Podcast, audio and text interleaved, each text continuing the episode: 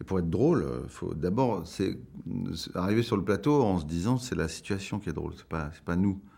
Donc on va être drôle dans la situation, mais il faut respecter cette situation et, et avoir un échange généreux avec, avec l'autre. Souvent la comédie, c'est c'est une histoire de générosité. Les scènes de comédie ratées, il n'y a pas d'écoute en fait, très mmh. souvent. L'entretien par Sens Critique. D'abord, félicitations pour ce nouveau film qui ressemble à un casting quand même très impressionnant. Et justement, c'est pour ça que porter la première question, c'est euh, comment on a l'idée de rassembler comme ça à la fois la jeune génération, je pense à Nadia, je pense à Rebecca, je pense à Félix, avec des quand même beaucoup plus expérimentés comme Isabelle Huppert, Danny Boone, Fabrice Lucchini, André Dussolier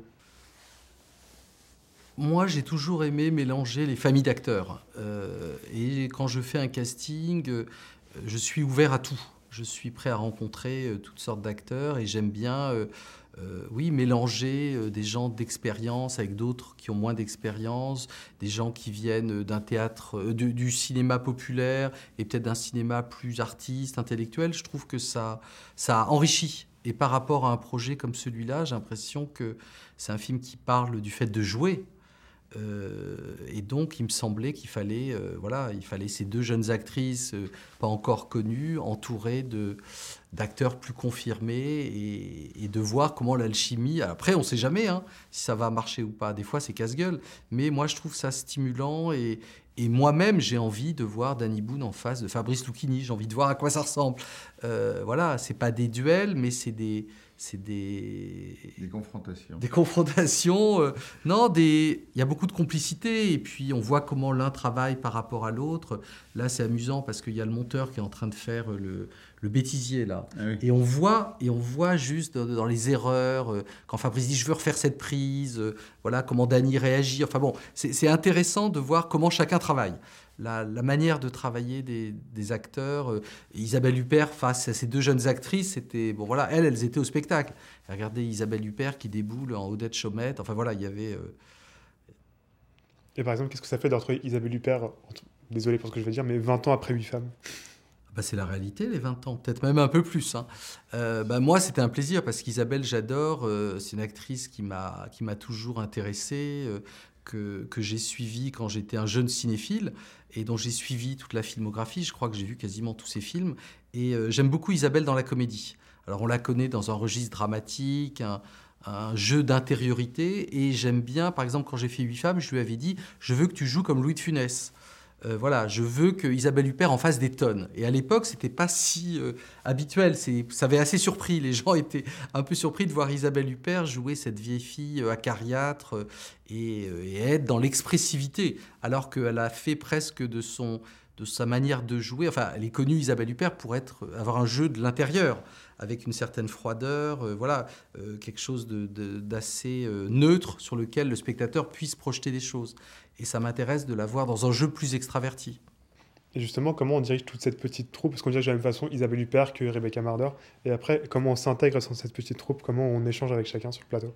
Alors moi, j'ai appris en faisant Huit femmes qu'il n'y a pas une manière de diriger les comédiens. Il faut s'adapter à chacun et chacune. Et euh, effectivement, je dirige pas la même manière Dany que Fabrice. Chacun a des demandes particulières. Euh, Dany, je le connaissais pas, donc on a appris à se connaître. On a beaucoup parlé du, du personnage, du look du personnage. Il m'a demandé ce que je voulais, ce que je souhaitais, de l'accent du personnage. C'était très important. Et donc très vite, on est dans le concret, quoi.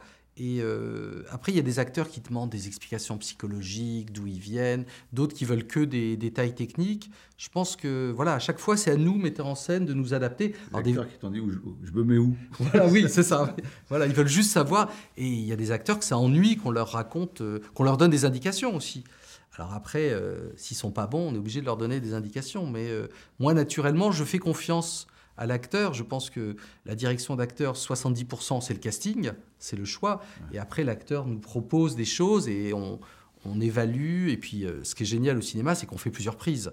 Donc, on peut faire une prise plus dramatique, plus comique, appuyée. On peut se lâcher des fois, en faire des tonnes.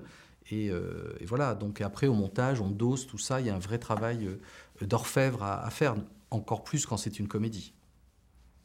Dans le rythme aussi, oui. Euh, la question, c'était? C'est comment on collabore enfin sur le plateau, comment ça se passe, d'interagir comme ça avec Fabrice Lucchini, puis Isabelle Huppert, puis Rebecca Marder, puis... Euh, je sais pas, avec Isabelle Huppert, on s'est juste entrevu au théâtre, mais on sait pas, on n'a pas on n'a pas de scène ensemble, mais mais sinon, non, moi c'est l'important, c'était de, d'être c'est d'être à l'écoute surtout, surtout dans la comédie d'ailleurs. On est très à l'écoute de ses partenaires.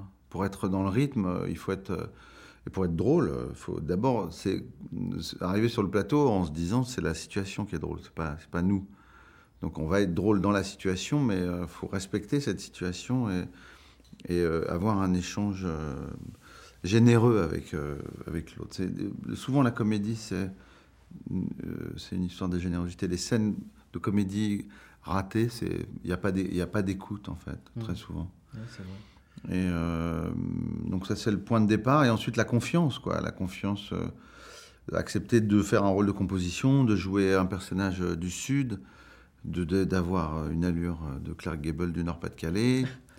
et, d'échanger d'échanger avant moi, sur, sur, le, sur, le, sur le, travail quoi sur le personnage aussi la, maîtrise du texte est très importante moi, il y avait la maîtrise du texte et de l'accent en plus. Donc, euh, c'était un double challenge. Euh, en tant que metteur en scène, moi, je, suis très exigeant sur le texte. Je dis toujours aux acteurs, il faut savoir le texte au cordeau parce que c'est, faut une liberté euh, de jeu et on saisit parfois la chose. Enfin, souvent les, acteurs se fatiguent à apprendre le texte quand ils le savent pas bien. Et moi, très souvent, je préfère couper du texte parce que je dis vous allez vous fatiguer, puis j'aurai pas ce que je veux. Donc, euh, c'est important de savoir très bien son texte. Ça, paraît étonnant, mais des fois, c'est compliqué. C'est très français. Il y, a, une espèce de, mode en France de se dire qu'il faut pas connaître son texte parfaitement pour avoir le pour avoir euh, voilà sur le moment être traversé par beaucoup de mal. La nouvelle vague a fait beaucoup de mal. Je sais pas si c'est. Je sais pas. Tu crois que c'est la nouvelle vague, non? Je pense bah, pas que c'est la nouvelle vague. Le côté naturaliste de, de, de, dans la manière de. Non, après il y a l'improvisation. Euh, Belmondo chez Godard. Euh, oui, c'est génial. Euh, mais c'est Belmondo chez Godard. Voilà, oui, mais il faut, il faut être Belmondo, il faut être Godard. Mais c'est non, mais il y a quand même l'idée un peu flemmarde en France de moins travailler. Par exemple, moi j'ai travaillé avec des acteurs anglais ils connaissent tous leurs textes au cordeau et ils viennent avec une proposition. Alors après, c'est un revers, c'est qu'ils sont fixés sur leur interprétation. C'est-à-dire que tout d'un coup, on le dit fais ça, ben non, ils ont travaillé le truc dans un seul sens. Euh, en fait, ils prennent plus en charge les rôles, aux États-Unis aussi, je pense. Alors qu'en France, c'est vrai que c'est un travail euh, en commun, il y a beaucoup de discussions entre le réalisateur et l'acteur. On essaye des choses différentes d'une prise à l'autre. Mais c'est vrai qu'il y a aussi cette idée, il ne faut pas que je connaisse mon, mon, texte parfaitement pour garder un peu... Euh, alors ça marche avec certains acteurs, mais moi je pense qu'effectivement, comme dit Dany, dans la comédie, ça marche pas. Peut-être dans un registre dramatique, c'est différent parce que s'il y a l'émotion qui doit monter, mais dans la comédie, il y a un rythme. Et là, sur un film comme ça, où le langage est aussi soutenu, euh, voilà, avec euh, des dialogues très littéraires, euh, des expressions des années 30, des, expressions désuètes qu'on n'utilise pas, si les acteurs les ont pas en bouche en amont, bah, voilà, ça fait pas rire, ça ne fonctionne pas. Donc là, et puis Dany, il avait un double travail, effectivement, puisqu'il avait l'accent et c'était important que ce soit juste, qu'on y croit, que ce soit pas caricatural. Justement, pour revenir à votre personnage, qui donc, notamment son accent, euh, comment ça a été construit ce personnage Enfin, j'avoue, j'ai pas lu la pièce. Est-ce que l'accent était déjà dans la pièce de base un accent marseillais, ou est-ce que c'est en choisissant Dany et en disant OK, on va prendre le contre-pied et donner un accent marseillais? Alors effectivement, euh, dans la pièce originale, le personnage Palmaret venait d'Avignon. Et euh, quand Dany m'a dit oui, j'ai changé le scénario et il venait du Nord, évidemment. Mais en même temps, quand j'ai fait la lecture, je me suis dit c'est un peu trop évident. Euh, est-ce que tu ferais par hasard l'accent marseillais? Et il me l'a fait, c'était génial. Donc, donc je lui ai dit on va faire l'accent marseillais. Donc il a travaillé de son côté. Et quelques jours avant le début du tournage, il m'appelle, il me dit écoute, je vais pas le faire, tout le monde va se foutre de moi. Si tu veux, je te fais l'accent belge. Et là, je lui ai dit, écoute, j'adore les Belges, mais j'aime aussi les Marseillais, et t'inquiète pas, on va le faire, et si ça marche pas en post-synchro, on pourra changer des choses, et on n'a pas eu besoin de travailler en post-synchro parce que c'était parfait, connaissait le... Enfin, il avait... Tu l'avais dans l'oreille Oui, je l'avais dans l'oreille, oui, oui, j'avais le... Non, puis tu as l'habitude de travailler sur les accents en plus. Oui, oui, oui, j'aime ça, quoi. J'ai fait, euh, même dans mes spectacles, j'ai joué euh, avec des accents... Euh, pas évidemment du Nord, mais aussi belge. J'avais, j'avais un personnage. Euh, d'ailleurs, j'ai fait l'accent belge parce que ça a allégé le. Parce que le, sujet de fond était très dur. Je faisais un sketch où un mec au tribunal euh, qui avait euthanasié sa femme. Ah oui. Parce qu'elle était obèse. Et avec l'accent belge, ça passait mieux. Avec l'accent belge. Avec, sans accent, c'était. Et je me suis dit, l'accent belge. Et, quand tu allais jouer à Bruxelles, tu faisais l'accent quoi Tu gardais l'accent. Il riait. Oui, parce que je. Ils ont du noir.